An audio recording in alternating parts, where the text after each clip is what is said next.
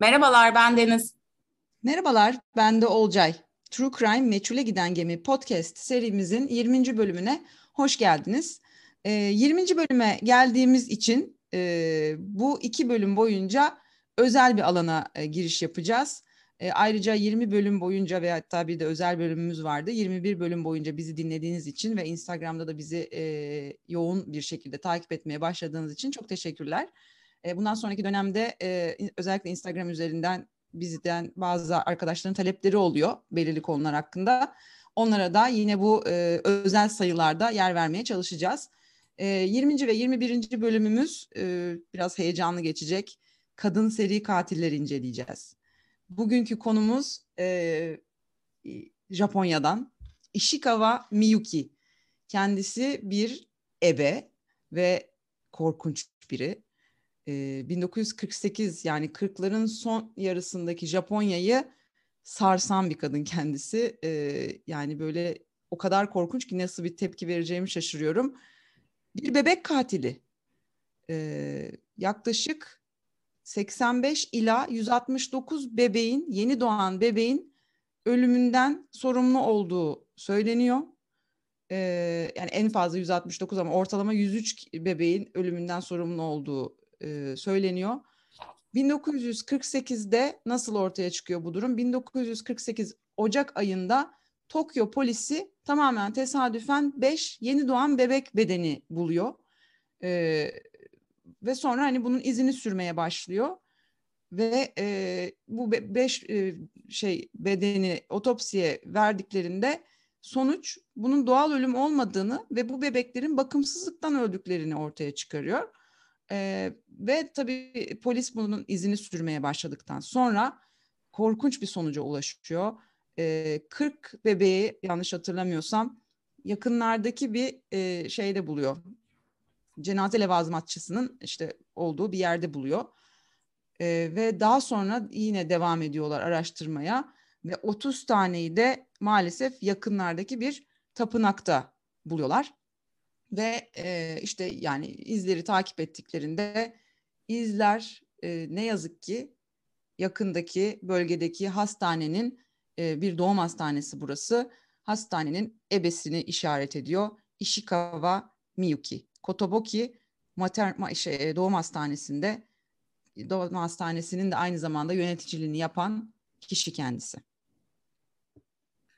Evet, e, çok kısaca bin dokuz yüz kırklardaki Japonya'nın durumundan bahsetmek istiyorum. Malum bin dokuz yüz kırklar sonrası İkinci Dünya Savaşı kaybedilmiş ve Japonya'nın durumu her anlamda çok kötü. Bu savaşta yaklaşık üç milyon kişi vefat etmiş, ekonomi berbat, işsizlik korkunç durumda. Ekonominin berbatlığını e, araştırdığımda e, şunu e, gördüm, şu şekilde özetleyebiliriz. Japonların yiyeceği var ya ramen, noodle gibi bir şey. Bir ramen için bir insan iki saat sırada bekliyor bu yemeğe e, kavuşabilmek için. Yani hayatını sürdürmek için en basit temel ihtiyaçlarını karşılamaktan güçlük çektikleri bir zamandan bahsediyoruz. Hiroshima ve Nagasaki'ye e, atom bombası atılmış. Bu büyük şehirleri, önemli şehirleri mahvolmuş durumda. Ee, savaştan dönen erkekler de var ve bu dönüş sonrasında bir baby boom zamanı oluyor. Yani bebek patlaması. bin dokuz yüz kırk yedi kırk dokuz senelerinde her sene iki nokta altı milyon bebek doğmuş. Çünkü kürtaj yasak ve doğum kontrolüne erişim hiçbir şekilde yok. Ee, olayımıza geri dönelim o zaman. Olcay'ın dediği gibi bu bebeklerin izi sürüldüğünde Kotobuki hastanesine e, çıkıyor bütün izler ve Miyuki buranın direktörü. Miyuki'ye dair bilgiler çok fazla yok aslında. Oldukça araştırdık ama karşımıza çıkan e, bilgileri aktarmak isterim. bin sekiz yüz doksan yedide Kunitomi'de doğmuş. Tokyo Üniversitesi mezunu, deneyimli bir ebe, işe ebe olarak başlıyor. Sonra o hastanenin zaten direktörü olmaya devam ediyor, ebeliğe de devam ediyor. Takeshi diye biriyle evli, e, çocuğu yok. Bu kadın kocasıyla beraber ve hastanedeki bir doktorla beraber bildiğiniz bir çete kurmuş. İnsanları manipüle ediyorlar. İnsanlarda demin bahsettiğimiz gibi e, para yok, fakirlik çok korkunç durumda ve e, çocuklara insan çocuk doğuracak insana ve eşine diyorlar ki çocuk bakımı çok pahalı, siz bunu karşılayamazsınız. Siz bire, siz bize daha az bir meblağ verin, bize biraz para verin, biz bu e, çocuktan kurtulmanızı sağlayalım. Ve bu bütün hastanede biliniyor. Hastanedeki diğer, diğer ebeler de biliyor. Bunlar rahatsız olanlar var. Onlar zaten bir noktada işten ayrılıyor. Ama çalışmaya devam edenler de var. Ee, ve kimse bu kişileri şikayet etmiyor. E, doktor bu işin neresinde? Eşiyle beraber insanları manipüle ediyor. Kadın zaten bu e, ölümden sorumlu. E, doktor da bu e, ölümleri bir kılıfa uyduruyor. Yalan ölüm raporları yazıyor. Yani ölümün doğal olduğuna dair e, raporlar yazıyor. E, enteresan bir bilgi var. O, o dönemde bebekler Japon kanununa göre bir birey değil, bir hakları yok. O yüzden aslında e, yani ebeler bir suçlamada bulunsa da pek bir şey olmayacaktı. Ama bu beş bebekten sonra, Olcay'ın demin bahsettiği gibi, cenaze evinde kırk bebek, tapınakta da otuz bebek bulunduğunda artık bir suçlama yapılıyor.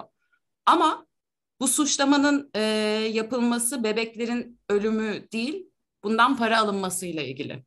Yöntem de bu arada bebekleri öldürmek değil, yani öldürmek ama e, ihmal ederek öldürmek. Şöyle, bebek doğuyor hastanede ve bu ebe e, bebeklere bakmıyor.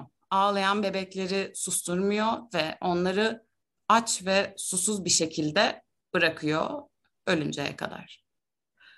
Ee, ilginç olan şey şu, bu dava ortaya çıktığında halkın önemli bir kısmı Miyuki'ye, ebeye hak veriyor. Ve e, dava sürecinde de ebemiz Miyuki aileleri suçluyor ve diyor ki... E, bu onların suçu, onlardan kurtulmak isteyen aileleriydi. Ben onlara yardımcı oldum, yargılanması gerekenler onlar diyor. Ve e, işin ilginç tarafı zaten bundan sonra devam ediyor. E, Miyuki sadece dört yıl hapis yatıyor. sekiz yıl ceza almasına rağmen yarı yarıya iniyor. Kocası ve doktor da iki yıl e, hapis yatıyor. Ve sonrasında hayatlarına devam ediyorlar. Ne diyorsun Olcay? Yani diyecek bir şey yok ya. Şok içinde kaldım ben bu kadının hayatını incelediğimde. Bir de mesela şu an, yani şu anda dedim ya, o şeyden sonra, dört yıllık hapisten sonra ne yaptıklarına dair bir şey de yok. Hani bilgi yok. Hani öyle tarih, kim bilir başka ne, ne fırsatçılıklar yapmışlardır e, karı koca ve işte doktor olarak. Yani hadi şey olarak düşünelim diyorum, hani zamanın koşulları vesaire, bu herhangi bir zamanın koşullarına sığacak bir şey değil. Yeni doğan bebeği ihmalkarlıkla ölüme e, göndermek, bu korkunç bir şey ya. Bir de üstüne şey, para alması falan ailelerden. E, ya bizim algılayamayacağımız bir e, kültürel farklılık var burada.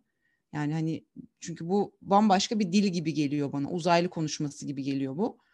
Ya burada yani Japon kültürüyle alakalı bir mesele var ki yani herhangi bir kültüre bebeğin e, öldürülebileceği fikri tamam peki gibi geliyorsa, yani olmaz olsun öyle kültür, e, bu, bu çok korkunç bir şey. E, evet, savaş sonrası birçok toplum e, çok zor zamanlar geçirdi ama genel olarak dünya üzerinde bir be, yani baby boom, yani bebek patlaması da e, yaşandı. Ve yani e, bir şekilde herkes yoluna devam etti. E, ya çok korkunç, çok çok kötü. Üzerinden bir de para alması, hep or- oraya gelmek istiyorum yani. Üzerinden nasıl bir de para alınır, nasıl aileler para verir ve bayağı hani çöpe atar gibi o bedenlerden bir şekilde kurtulmuşlar kendilerince. Ve işte yani sekiz yıl hapis cezası alıp daha sonra da o dört yıla indirilip çıkıyorlar işin içerisinden. Ama hani bunun e, buna iten şey ne bu insanları? E, bir kürtaj yasasının olmaması. Yani kürtaj Japonya'da yasak o dönemde. E, ve aslında dünyanın genelinde birçok ülkede e, kürtaj çok geç e, yasalara girebilmiş bir mesele. Ve e, yani kadın haklarını tabii ki doğrudan indiren, ilgilendiren bir durum. Ve işte e, hat, yani bu bu konunun iyice yani ilginçleşmesinin sebebi e, Miyuki ve yaptıkları sebebiyle Japonya'nın e, kürtaj yasasını e, kabul etmesi. Yani e, çok çok enteresan bir tarih bu ya. Ya inceledikçe hakikaten böyle aha öyle miymiş falan diye başka başka yerlere daldım ben de. Ee, şimdi biraz istiyorsan şeyden bahsedelim. Japonya ve kürtaj yasasından ve nasıl nerelere geldik oradan bahsedelim. Evet. Hem e, nüfusun bir anda artması hem de Miyuki'nin olayından dolayı gerçekten e, birebir etkileyen bir olay. Bütün kaynaklardan da bahset, kaynaklarda da bahsediliyor bundan. bin dokuz yüz kırk sekiz yılında e, Japonya'da kürtaj yasası e, başlıyor, devreye giriyor. Aslında ilk başta e, öjenini koruma kapsamında e, devreye giriyor ama daha sonra bin dokuz yüz doksan altıda yasa revize ediliyor ve öjeni korumak yerine anneliği koruma olarak devam ediyor.